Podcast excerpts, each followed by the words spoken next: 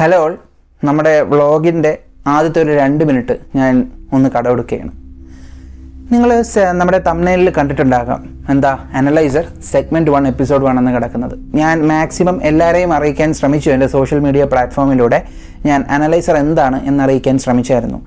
എന്നാൽ നിങ്ങളിൽ കുറച്ച് പേർക്കെങ്കിലും അനലൈസർ എന്താണെന്ന് അറിയത്തില്ലായിരിക്കും. സോ അനലൈസർ എന്താണ് എന്ന് നിങ്ങളോട് പറയാനാണ് ഞാൻ ആദ്യത്തെ ഈ ഒരു രണ്ട് മിനിറ്റ് ഉപയോഗിക്കുന്നത്.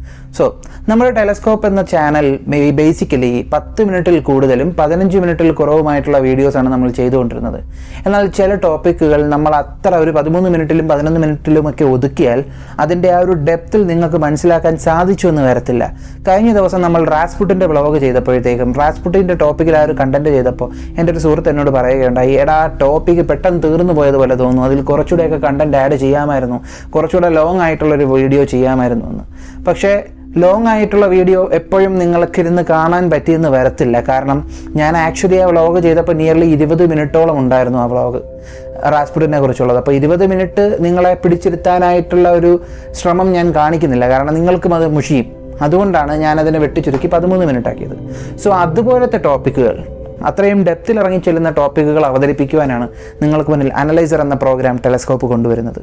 അനലൈസർ ബേസിക്കലി വർക്ക് ചെയ്യുന്ന രീതി എന്ന് പറയുമ്പോൾ ഏതെങ്കിലും ഒരു ടോപ്പിക് എടുത്തിട്ട് അതിനെ നമ്മൾ ഡെപ്തായിട്ട് മനസ്സിലാക്കിയിട്ട് നിങ്ങൾക്ക് മുന്നിൽ മൂന്ന് എപ്പിസോഡായിട്ട് ഞാനത് അവതരിപ്പിക്കും. ഓരോ സെഗ്മെന്റ് ഡീൽ ചെയ്യുന്നത് ഓരോ ടോപ്പിക്കുകളായിരിക്കും ആ ടോപ്പിക്ക് മൂന്ന് എപ്പിസോഡായിട്ട് നിങ്ങളുടെ മുമ്പിൽ വരും. ഓരോ എപ്പിസോഡും ഏഴ് മുതൽ എട്ട് മിനിറ്റ് വരെ ദൈർഘ്യമായിരിക്കും. അപ്പോൾ എട്ട് മിനിറ്റിന്റെ മൂന്ന് എപ്പിസോഡ് എന്ന് പറയുമ്പോൾ ഇരുപത്തിനാല് മിനിറ്റ് നിങ്ങൾക്ക് മുന്നിൽ ആ ഒരു ടോപ്പിക്കിനെ കുറിച്ച് എനിക്ക് പറയാൻ സാധിക്കും. പിന്നെ അനലൈസർ ബേസിക്കലി ഓരോ എപ്പിസോഡുകളും പുറത്തുവിടുന്നത് ഓരോ ദിവസം ഇടവിട്ടായിരിക്കും. കാരണം ആ ഓരോ ദിവസത്തിനുള്ളിൽ എല്ലാവർക്കും ആ ഓരോ എപ്പിസോഡ് കാണാൻ പറ്റണം. എന്നിട്ട് മാത്രമേ അതിന്റെ കണ്ടിന്യൂഷൻ ഇട്ടിട്ട് കാര്യമുള്ളൂ. പിന്നെ അനലൈസറിന്റെ ഇടയ്ക്ക് ഞാൻ ടെലസ്കോപ്പിന്റെ നമ്മുടെ മെയിൻ മെയിൻ ബ്ലോഗും റിലീസ് ചെയ്യും ഇതിനിടയ്ക്ക്. സോ ബേസിക്കലി ഞാൻ പറഞ്ഞു വരുന്ന അനലൈസർ നടക്കുമ്പോൾ അനലൈസർ മാത്രമേ ഉണ്ടാകുകയുള്ളൂ എന്നില്ല. അനലൈസറിന്റെ ഒരു സെഗ്മെന്റ് നടന്നുകൊണ്ടിരിക്കുമ്പോൾ ഞാൻ അതിനിടയ്ക്ക് തന്നെ മേ ബി ഒരു എപ്പിസോഡ് രണ്ടാമത്തെ എപ്പിസോഡ് കഴിയുമ്പോഴായിരിക്കും ടെലസ്കോപ്പിന്റെ ഒരു വ്ളോഗ് ഇടുന്നത്. സോ നിങ്ങൾക്ക് മുന്നിൽ ഞാൻ അനലൈസറിന്റെ ആദ്യത്തെ എപ്പിസോഡ് തുടങ്ങുന്നു.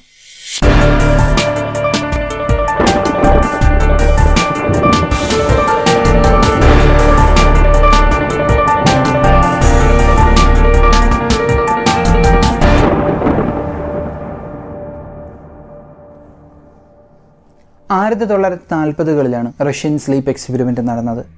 രണ്ടാം ലോക മഹായുദ്ധത്തിന്റെ കാലഘട്ടങ്ങളിൽ അന്ന് ശത്രുസൈന്യത്തിന്റെ മുന്നിൽ രണ്ടോ മൂന്നോ ദിവസം ഉറക്കം നഷ്ടപ്പെടാതെ നിന്ന് ഫൈറ്റ് ചെയ്യാനായിട്ട് ജർമ്മനിയും അമേരിക്കയും അവരുടെ സോൾജിയേഴ്സിന് ഒരു മരുന്ന് നൽകുമായിരുന്നു. അമേരിക്ക കൊടുത്തിരുന്ന മരുന്നിന്റെ പേര് ബെൻസിഡ്രീൻ എന്നും ജർമ്മനി കൊടുത്തിരുന്ന മരുന്നിന്റെ പേര് പെർവറ്റീൻ എന്നുമായിരുന്നു. എന്നാൽ റഷ്യയ്ക്ക് ആ സമയത്ത് തോന്നി എന്തുകൊണ്ട് രണ്ടോ മൂന്നോ ദിവസം? മുപ്പത് ദിവസത്തോളം ഉറങ്ങാതെ എഫിഷ്യൻസി നഷ്ടപ്പെടാതെ നിന്ന് ഫൈറ്റ് ചെയ്യാനുള്ള ഒരു മരുന്ന് കണ്ടുപിടിച്ചുകൂടിയെന്ന്. അങ്ങനെ അവർ ഒരു മരുന്ന് സൃഷ്ടിച്ചു. ഒരു കെമിക്കൽ കോമ്പോസിഷൻ അതിനെ വാതക രൂപത്തിൽ അതായത് ഗ്യാസ് ഫോമിൽ ഒരു ഗ്യാസ് മാസ്കിൽ വെച്ച് അത് ആ ഗ്യാസ് മാസ്ക് ധരിച്ചുകൊണ്ട് അവർ യുദ്ധം ചെയ്താൽ ആ മരുന്ന് ശ്വസിച്ചുകൊണ്ട് യുദ്ധം ചെയ്താൽ അവർക്ക് മുപ്പത് ദിവസത്തോളം ഉറങ്ങാതെ എന്നാൽ എഫിഷ്യൻസി നഷ്ടപ്പെടാതെ അവർക്ക് യുദ്ധം ചെയ്യാൻ പറ്റും എന്ന് ഒരു കൂട്ടം സയന്റിസ്റ്റുകൾ അന്നത്തെ ഭരണാധികാരിയെ അറിയിച്ചു. അദ്ദേഹത്തിന്റെ മൗനസമ്മതത്തോടുകൂടി ആ ആ ഒരു എക്സ്പെരിമെന്റ് തുടങ്ങുകയായിരുന്നു.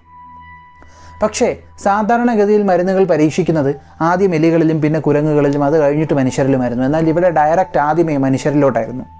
റഷ്യ എന്തായാലും സ്വന്തം നാട്ടുകാരെ അതായത് സ്വന്തം സിറ്റിസൺസിനെ ഇതിനു വേണ്ടി ബലി കഴിപ്പിക്കാൻ തയ്യാറല്ലായിരുന്നു. അതുകൊണ്ട് തന്നെ അന്ന് യുദ്ധകാലഘട്ടമായതുകൊണ്ട് തന്നെ അവിടെ ഒരുപാട് പ്രിസണർ ഓഫ് വാർ അതായത് യുദ്ധസമയങ്ങളിൽ ശത്രുരാജ്യത്തിൽ നിന്ന് പിടിച്ചടക്കിയ ആളുകൾ ശത്രുരാജ്യത്തിലെ ആളുകളെയാണ് നമ്മൾ പ്രിസണർ ഓഫ് വാർ എന്ന് പറയുന്നത്. ഒരുപാട് പ്രിസണർ ഓഫ് വാർസ് ഉണ്ടായിരുന്നു. അപ്പോൾ അവർ പിടിച്ചടക്കിയ ജർമ്മനിക്കാരിൽ നിന്ന് അഞ്ച് പേരോട് പറഞ്ഞു. ഒരു കൂട്ടം ജർമ്മനിക്കാരെ വിളിച്ചു നിർത്തിയിട്ട് അവർ പറഞ്ഞു നിങ്ങൾ നമ്മളുടെ കൂടെ ഈ മുപ്പത് ദിവസത്തെ എക്സ്പെരിമെന്റിന് വേണ്ടി സഹകരിച്ചാൽ മുപ്പതാമത്തെ ദിവസം അതായത് മുപ്പത്തൊന്നാമത്തെ ദിവസം നിങ്ങൾക്ക് ഫ്രീഡം നമ്മൾ ഗ്രാൻഡ് ചെയ്യുന്നതായിരിക്കുമെന്ന്. ഫ്രീഡം എന്ന് കേട്ടുടനെ തന്നെ അഞ്ച് പേരിൽ കൂടുതൽ ആളുകൾ അതിനുവേണ്ടി വോളണ്ടിയർ ചെയ്തു. അവരിൽ നിന്ന് ചില ടെസ്റ്റുകൾ നടത്തി അഞ്ച് പേരെ മാത്രം സയന്റിസ്റ്റുകൾ സെലക്ട് ചെയ്തു. എന്നിട്ട് അവരെ ഒരു ക്ലോസ്ഡ് റൂമിനുള്ളിൽ പൂട്ടിയിടുകയാണ്. ആ റൂമിനുള്ളിൽ കട്ടിൽ അവർക്ക് കിടന്നുറങ്ങാൻ കട്ടിലുണ്ട്. അവർക്ക് ഉപയോഗിക്കാൻ ഒരു ടോയ്ലറ്റ് ഉണ്ട്. ഒരുപാട് പുസ്തകങ്ങളുണ്ട്. അവർക്ക് മുപ്പത് ദിവസം വായിച്ചു തീർക്കാൻ പറ്റാത്ത രീതിയിലുള്ള പുസ്തകങ്ങൾ അവിടെ അവർ നിറച്ചിട്ടുണ്ട്. കാരണം ആ കാലഘട്ടങ്ങളിൽ ടി വി അതൊന്നും അധികം സജീവമല്ലായിരുന്നല്ലോ. അതുകൊണ്ട് ഒരുപാട് പുസ്തകങ്ങൾ അവർക്ക് കൊടുത്തായിരുന്നു. പിന്നെ ഇവരെ മോണിറ്റർ ചെയ്യാനായിട്ട് ഒരു എന്താ പറയുക ഒരു സിംഗിൾ സൈഡ് വിൻഡോ ഉണ്ടായിരുന്നു. ഒരു സിംഗിൾ സൈഡ് കണ്ണട ഉണ്ടായിരുന്നു. അതായത് അകത്ത് നിന്ന് നോക്കിയാൽ പുറത്ത് എന്താ നടക്കുന്നതെന്ന് കാണാൻ പറ്റത്തില്ല. എന്നാൽ പുറത്ത് നിന്ന് നോക്കുമ്പോൾ അകത്ത് കാണാൻ പറ്റും. ഈ കണ്ണട നല്ല തിക്കായിരുന്നു. അടിച്ചാലൊന്നും പൊട്ടിക്കാനൊന്നും പറ്റത്തില്ല. പിന്നെ ഇതിനുള്ളിൽ ഒരുപാട് മൈക്ക് ഘടിപ്പിച്ചിട്ടുണ്ടായിരുന്നു. ഇവരുടെ സംസാരങ്ങൾ കാര്യങ്ങളൊക്കെ ഒന്ന് മനസ്സിലാക്കാനായിട്ട്. അങ്ങനെ പതിയെ ഇവർ ഓക്സിജനും അതിന്റെ കൂടെ തന്നെ ഈ വാതകവും അതിനകത്ത് തുറന്നു വിട്ടു. ഈ വാതകം എന്ന് പറയുമ്പോൾ ഓഡോലെസ് ആണ് മണമില്ല കാണാ കാണാനും പറ്റത്തില്ല. അതുകൊണ്ട് ആ ഗ്യാസ് അതിനോട്ട് വന്ന കാര്യം ഇവരാരും അറിഞ്ഞതുപോലുമില്ല. ആദ്യത്തെ രണ്ട് ദിവസം വളരെ സ്മൂത്തായിട്ട് പോയി. വളരെ സ്മൂത്തായിട്ട് ആദ്യത്തെ രണ്ട് മൂന്ന് ദിവസം പോയി അവർ പരസ്പരം അറിയാൻ തുടങ്ങി അവരവരുടെ കഥകൾ അങ്ങോട്ടും ഇങ്ങോട്ടും പറയാൻ തുടങ്ങി. വളരെ രസകരമായിട്ടുള്ള ആദ്യത്തെ മൂന്ന് ദിവസം സയന്റിസ്റ്റും കണ്ടു. അപ്പോൾ ആദ്യത്തെ മൂന്ന് ദിവസം കഴിഞ്ഞപ്പോൾ ഈ മരുന്ന് കണ്ടുപിടിച്ച സയന്റിസ്റ്റുകൾക്ക് എല്ലാവർക്കും ഒരു എന്താ പറയുക നമ്മുടെ ബ്രേക്കിംഗ് ബാഡിലെ ഹൈസൻബർഗിന്റെ ഒരു മൈൻഡ് സെറ്റ് ആയിരുന്നു. Look what we have cooked up എന്നുള്ളൊരു മൈൻഡ് സെറ്റ് ആയിരുന്നു. അപ്പോൾ കാരണം അവർ വിജയത്തിലോട്ട് വിജയത്തിന്റെ ആദ്യത്തെ മൂന്ന് ദിവസമാണ്. എന്നാൽ നാലാം ദിവസം മുതൽ അവിടെ സിറ്റുവേഷൻ ചെറുതായിട്ട് വഷളാവാൻ തുടങ്ങി. അതിനകത്തുള്ള അഞ്ച് എന്താ അഞ്ച് ഇൻമേറ്റ്സിനും വിഷാദ രോഗം പോലെ ഡിപ്രഷൻ പോലെ അവരവരുടെ ലൈഫിലുണ്ടായ ദുഃഖം പിടിച്ച കാര്യങ്ങൾ മാത്രം സംസാരിച്ചുകൊണ്ടിരുന്നു ഇരുട്ട് വെളുക്കണേ അത് മാത്രം സംസാരിച്ചുകൊണ്ടിരുന്നു. അവർ കണ്ട യുദ്ധങ്ങൾ അവർ ചെയ്ത കൊലകൾ അവർക്ക് മുന്നിൽ കണ്ട ഹൊററുകൾ ട്രോമ ഇതെല്ലാം പറഞ്ഞുകൊണ്ടിരുന്നു. അപ്പോൾ സയന്റിസ്റ്റ് അത് എന്താ പറയുക എപ്പോഴും ആൾക്കാർക്ക് സന്തോഷിച്ചുകൊണ്ടിരിക്കാൻ പറ്റും. അതുകൊണ്ട് ശ്രദ്ധിക്കേണ്ട. അത് ചിലപ്പോൾ ഇതിന്റെ ഒരു സൈഡ് എഫക്റ്റ് ഉള്ളവരിക്കും കുഴപ്പമില്ല കോപ്പിംഗ് മെക്കാനിസം കണ്ടുപിടിച്ചാൽ പോരെ എന്നാലോചിച്ചു എന്നാൽ അഞ്ചാം ദിവസം നടന്നത് വളരെ ഞെട്ടിക്കുന്നൊരു കാര്യമായിരുന്നു. അവരുടെ കൂട്ടത്തിലുള്ള ഒരാൾ ഒരുമാതിരി ഭ്രാന്ത് പിടിച്ച ഒരു എന്താ പറയുക പ്രേതബാധ പിടിച്ച ഒരാൾ അലറിക്കൊണ്ട് നടക്കുന്ന കണക്ക് തുടർച്ചയായി മൂന്ന് മണിക്കൂർ ആ റൂമിൽ അലറി വിളിച്ചുകൊണ്ട് അങ്ങോളം ഇങ്ങോളം ഓടി നടന്നു. അലറി വിളിച്ചുകൊണ്ട് അവർക്ക് വളരെ ഭയമുണ്ടായി. അവർ തുറന്നില്ല. അവർ ആ എക്സ്പെരിമെന്റ് കണ്ടിന്യൂ ചെയ്യാൻ ചെയ്യാൻ തന്നെ തീരുമാനിച്ചു.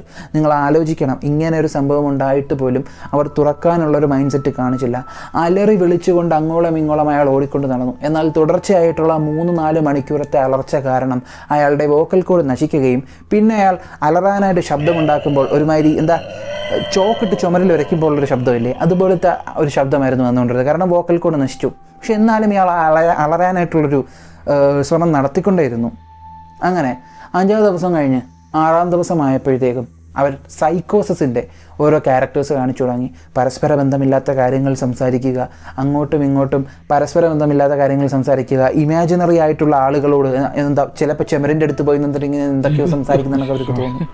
അവരിങ്ങനെ എന്തൊക്കെയോ ഇല്ലാത്ത ഒരാളോട് സംസാരിക്കുന്ന കണക്ക്. എന്നാൽ അഞ്ചാറ് ദിവസങ്ങൾക്ക് ശേഷം കുറച്ച് ദിവസങ്ങൾക്ക് ശേഷം ആ റൂമിൽ ഒരനക്കവുമില്ല. വളരെ നിഗൂഢമായ ഒരു സൈലൻസ്. നിശബ്ദത നിശബ്ദത മാത്രം. ഒരു സംസാരമില്ല. ആളുകളെ കാണുന്നില്ല ആ റൂമിന്റെ അകത്ത്. ആകെ ചെറിയൊരു വിൻഡോ അല്ലേ? അതിൽ കൂടെ എത്രയെന്നും പറഞ്ഞ് നോക്കാൻ പറ്റും. ആ ഒരു വലിയൊരു അടച്ചിട്ടേക്കുന്ന റൂമിന്റെ ഉള്ളിൽ ആളുകളെ കാണുന്നില്ല. അവരുടെ ഒരു അനക്കവും കേൾക്കുന്നില്ല. ഇപ്പം ആളുകൾ മരിച്ചോ എന്നറിയാനായിട്ട് അവർ ഓക്സിജൻ കൊടുക്കുന്ന ആ ഒരു മീറ്ററിൽ നോക്കിയപ്പോഴത്തേക്കും അവർ കണ്ടതെന്ന് പറയുമ്പോൾ അഞ്ചാളുകൾ ഓക്സിജൻ ശ്വസിക്കുന്നുണ്ട്. അതവർ ആ മീറ്റർ നോക്കിയപ്പോൾ അവർക്ക് മനസ്സിലായി. അപ്പോൾ അവർ അവർ തീരുമാനിച്ചു ഇതിപ്പോൾ എന്താ സംഭവം? നമുക്കൊന്ന് തുറന്നു നോക്കിയാലോ? എന്നുള്ള തീരുമാനത്തിലായവർ. അങ്ങനെ അവർ പറയുകയുണ്ടായി നമ്മൾ ഈ ഡോറ് തുറക്കാൻ പോവുകയാണ്. നിങ്ങൾ ഡോറിന്റെ മുന്നിൽ നിന്ന് മാറി നിൽക്കണം. ഡോറിന്റെ മുന്നിൽ നിന്ന് മാറി നിങ്ങൾ നിലത്ത് ഫ്ലാറ്റായിട്ട് കിടക്കണം എന്ന് പറഞ്ഞു. നിങ്ങൾ എണീക്കുകയോ നമ്മൾക്ക് നേരെ ആക്രമിക്കാനോ ശ്രമിച്ചാൽ നിങ്ങളുടെ നെറ്റിയിൽ വെടിച്ച് നിങ്ങളെ കൊല്ലുന്നതായിരിക്കും. എന്നാൽ നിങ്ങൾ നമ്മളുടെ കൂടെ സഹകരിച്ചാൽ നിങ്ങൾ നമ്മളുടെ കൂടെ സഹകരിച്ചാൽ നിങ്ങളിൽ ഒരാൾക്ക് immediate freedom on the spot ഞാൻ നമ്മൾ ഗ്രാൻഡ് ചെയ്യുന്നതായിരിക്കും എന്നൊരു വാഗ്ദാനം കൊടുത്തു. ആ ഒരു ഡയലോഗ് പറഞ്ഞപ്പോൾ ആ ഒരു വാക്ക് പറഞ്ഞപ്പോൾ അവിടെ നിൽക്കുന്ന അവിടെ വെച്ചിരുന്ന മൈക്കുകൾ ഘടിപ്പിച്ചിരുന്ന ഒരു സ്പീക്കറിൽ കൂടെ അവരെ ഞെട്ടിക്കുന്ന രീതിയിൽ ഒരു ശബ്ദത്തിൽ ഒരു ഡയലോഗ് ഒരു എന്താ ഒരു വരി വരികയുണ്ടായി. ആർക്കാണ് ഇവിടെ സ്വാതന്ത്ര്യം വേണ്ടത്? നമുക്ക് സ്വാതന്ത്ര്യം വേണ്ട എന്ന്. അപ്പോൾ ഇവർ ഞെട്ടിപ്പോയി. അപ്പോൾ ഓക്കെ ഇതിപ്പോൾ സീരിയസ് ആയി തുടങ്ങി. നമുക്ക് ഈ ഗ്യാസ് ഓഫ് ചെയ്തിട്ട് അതിന്റെ ഉള്ളിൽ കയറാം അങ്ങനെ അവിടെ ആ ഗ്യാസിന്റെ മീറ്ററിന്റെ ഓപ്പറേറ്റ് ചെയ്തുകൊണ്ടിരുന്ന എഞ്ചിനീയർ അവിടുത്തെ ആ ഗ്യാസിന്റെ വാൾവ് വടച്ചു അതായത് ഈ കൊടുത്തുകൊണ്ടിരുന്ന ഈ ഗ്യാസ് ഉറങ്ങാതിരിക്കാനായിട്ട് കൊടുത്തുകൊണ്ടിരുന്ന ഗ്യാസിന്റെ വാൾവ് വടച്ചു ഓൺ ദ സ്പോട്ടിൽ അവിടുന്ന് അലർച്ചയായിരുന്നു കേട്ടത്. എന്തിനെയോ കണ്ട് പേടിക്കുന്നത് പോലെ അവർ കാറി വിളിച്ചു. അലറി വിളിച്ചു അവർ. ആ അലർച്ച കേട്ട് അവിടെ ഉണ്ടായിരുന്ന സയന്റിസ്റ്റുകളെല്ലാം ഭയന്നു. അവർ പറഞ്ഞു ഇനി മിലിറ്ററി ഫോഴ്സിനെ തന്നെ വിളിക്കണം എന്നറിയിച്ചു. അങ്ങനെ ഒരാൾ മിലിറ്ററി ഫോഴ്സിനെ വിളിച്ചു. അതിനിടയിൽ മറ്റൊരാൾ ശ്രദ്ധിച്ചു. ആ ഗ്യാസ് താ നമുക്ക് ഗ്യാസ് താ നമുക്ക് ഗ്യാസ് തന്നേ പറ്റുള്ളൂ. നമുക്ക് ഗ്യാസ് തന്നില്ലേ ശരിയാവത്തില്ല എന്നും പറഞ്ഞുള്ള അലർച്ച. അങ്ങനെ പതുക്കെ അവർ ഗ്യാസ് തിരിച്ച് ഓൺ ചെയ്തു. പിന്നെയും സൈലൻസ്. കാണാൻ പറ്റുന്നില്ല എന്താ അതിനുള്ളിൽ നടക്കുന്നതെന്ന്. പക്ഷേ എന്തോ അമാനുഷികമായിട്ടുള്ള എന്തോ നടക്കുന്നു എന്ന് മാത്രം അവർക്കറിയാം. അങ്ങനെ മിലിറ്ററി ഫോഴ്സ് അവിടെ വരികയുണ്ടായി. അവർ ഡോറ് തുറന്നു. ഡോറ് തുറന്നപ്പോൾ അവർ കണ്ട കാഴ്ച. മനുഷ്യ മനസ്സിനെ വിറങ്ങലിപ്പിക്കുന്ന ഒരു കാഴ്ചയായിരുന്നു. അവരാരും എക്സ്പെക്റ്റ് ചെയ്യാത്തൊരു ഔട്ട്കം അവരിലുള്ള എല്ലാ ആളുകൾക്കുള്ളിലും ഭയം ജനിപ്പിക്കുന്ന രീതിയിലുള്ളൊരു ഔട്ട്കം അവരിൽ അഞ്ചു പേരിൽ ഒരാൾ മരിച്ചിരുന്നു. എന്നാൽ മരിച്ച ഒരാളെക്കാട്ടിയും പരിതാപകരമായിരുന്നു ബാക്കിയുള്ള നാല് പേരുടെയും അവസ്ഥ. നാല് പേർക്ക് ജീവൻ ഉണ്ടായിരുന്നു എന്നുള്ളതാണ് മറ്റൊരു സത്യം. ആ കാഴ്ച കണ്ട് കൂടെയുള്ള ഒരു സയന്റിസ്റ്റ് ബോധം കെട്ടുവീണു. ആ കാഴ്ച കാണുന്നതിനായി ആ കാഴ്ചയെക്കുറിച്ച് അറിയുവാനായി നിങ്ങൾ അനലൈസറിന്റെ രണ്ടാമത്തെ എപ്പിസോഡിന് വേണ്ടി കാത്തിരിക്കുക. ഇവിടെ വെച്ച് നമ്മൾ എപ്പിസോഡ് വൺ വൈൻഡപ്പ് ചെയ്യുകയാണ്. ഇന്ന് നിങ്ങൾക്ക് മുന്നിൽ ഞാൻ അവതരിപ്പിച്ച ഈ ഒരു കണ്ടന്റ് നിങ്ങൾക്ക് ഇഷ്ടപ്പെട്ടുവെങ്കിൽ നിങ്ങൾ ആദ്യമായിട്ടാണ് എന്റെ ഈ ചാനലിലേക്ക് വരുന്നതെങ്കിൽ നിങ്ങൾ ലൈക്ക് ചെയ്യുക ഷെയർ ചെയ്യുക സബ്സ്ക്രൈബ് ചെയ്യുക. പിന്നെ നിങ്ങൾ എന്റെ ആദ്യത്തെ വ്ളോഗുകളൊന്നും കണ്ടിട്ടില്ലെങ്കിൽ എന്റെ ചാനലിൽ കയറിയ വ്ളോഗുകൾ കാണുകയും ചെയ്യുക. അനലൈസറിന്റെ ഈ സെഗ്മെന്റിന്റെ അടുത്ത എപ്പിസോഡുമായി വീണ്ടും കാണുന്നത് വരെ this is Vaishakh V M signing out